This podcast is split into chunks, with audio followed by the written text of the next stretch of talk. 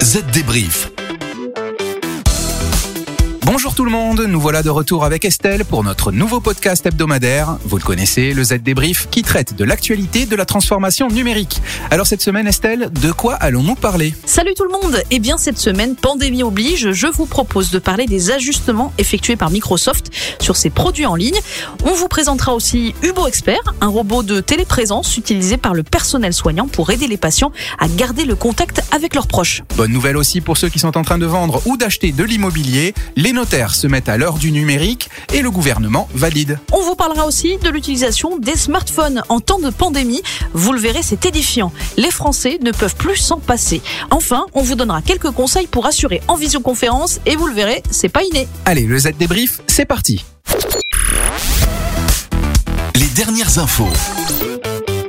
C'est une certitude, en raison de la pandémie de Covid-19, notre façon de travailler a totalement changé. Les autorités ont confiné les habitants à leur domicile, ce qui, par ricochet, produit l'explosion du télétravail. Et Microsoft a donc dû s'adapter pour gérer l'explosion du nombre d'utilisateurs de Microsoft Teams, son service de collaboration de groupe, 44 millions de personnes chaque jour. Le gérant a dû aussi ajuster ses autres services. L'entreprise a ainsi informé les utilisateurs de la dernière version de Microsoft 365 que dans leur portail d'administration, la visualisation des miniatures dans les fichiers OneDrive serait modifiée. Microsoft a mis en garde les utilisateurs des versions Microsoft 365 et Office 365 à propos de modifications temporaires qu'ils devraient s'attendre à voir sur OneNote, SharePoint et Stream. Il va donc falloir être vigilant, mais tout ça c'est pour la bonne cause, celle qui nous fait surfer sur la toile malgré tout. Toujours à propos de cette pandémie, la bonne santé des malades dépend bien évidemment de traitements qu'ils reçoivent, mais aussi de leur morale et du contact qu'ils maintiennent avec leurs proches. Et oui, en France, alors que le pays est plongé en confinement depuis un mois maintenant, à l'hôpital Forcy, en région parisienne, les soignants ont choisi d'utiliser un robot de téléprésence pour rapprocher les patients de leurs parents et amis. Son nom, Hubo Expert. La machine a été achetée en décembre dernier pour la télémédecine et de la téléexpertise, mais son usage a finalement été détourné. Aujourd'hui, elle est au service des patients et de leurs familles pour communiquer en vidéo. Et ce n'est pas la première fois que ce robot trouve une nouvelle utilité.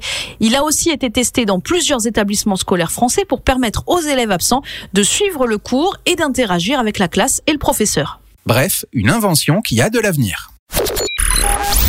Allez, toujours en France et toujours au chapitre On n'arrête pas le progrès pendant la pandémie, sachez que les actes notariés peuvent désormais être signés à distance. Plus besoin de passer physiquement dans une étude de notaire. Et tout ça grâce à un décret qui vient d'être publié au journal officiel.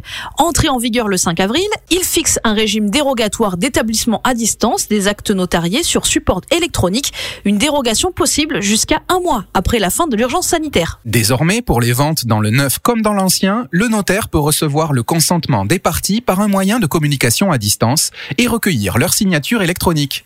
Un soulagement pour l'ensemble des acteurs de l'immobilier, tout comme pour les personnes déjà engagées dans un processus de vente avant la mise en place des mesures de confinement. Le seul souci, c'est qu'à ce jour, plus de 50% des offices nationaux ne sont pas équipés d'installations de visioconférence. Le Conseil supérieur du notariat en appelle donc à des solutions de mutualisation des équipements existants. Une affaire à suivre. Le chiffre marché. On le savait, mais ça se confirme, le smartphone est l'outil à détenir en cas de confinement. Telle est en tout cas la conclusion d'une étude réalisée par l'Institut IFOP. 62% des personnes interrogées déclarent utiliser davantage leur smartphone depuis le début du confinement. Plus d'un quart déclarent même passer plus de 3 heures par jour sur leur petit écran et c'est essentiellement pour naviguer sur Internet, rédiger des emails ou échanger sur les applications de messagerie. Les Français plébiscitent aussi les applications de jeux vidéo à 30%, les réseaux sociaux à 28% ou encore les applications liées à l'activité physique pour 24%. Enfin, l'étude permet de mettre en évidence une nouvelle prise de conscience chez les Français. Presque la moitié des personnes interrogées souhaitent que leur téléphone dispose d'une meilleure autonomie ou d'une vitesse de charge plus rapide et 38% souhaitent de meilleures garanties de sécurité et de protection de leurs données lors de leur utilisation d'un smartphone. Ça peut toujours être utile.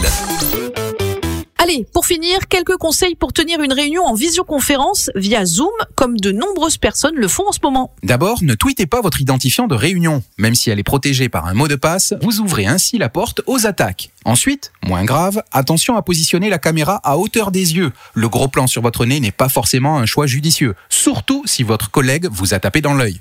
Assurez-vous aussi que votre nom apparaît. Attention aussi au cadre et à la lumière. Ok, vous n'êtes pas une star de cinéma et votre caméra n'est pas utilisée à Hollywood. Mais quand même, faites attention à la luminosité par exemple. Si vous êtes devant ou à côté d'une fenêtre ou d'une autre source de lumière, ça s'appelle un contre-jour et on ne vous voit pas du tout. L'arrière-plan de votre vidéo est aussi important plus il est encombré par des posters et autres bibelots, plus vos interlocuteurs peuvent être distraits. Enfin, essayez de cadrer votre image, ça fait pas de mal. Ah oui, pour finir, si vous participez à une vidéoconférence, soyez présent devant votre caméra. Sinon, ça paraît suspect. Maintenant que vous savez, vous pouvez aller regarder la capture d'écran de la visio du gouvernement britannique. Vous verrez, c'est édifiant et c'est bien sûr sur zdnet.fr. Allez, le Z débrief, c'est terminé pour cette semaine. On se retrouve la semaine prochaine. En attendant, rendez-vous sur zdnet.fr. À la semaine prochaine. Bye bye. Z débrief.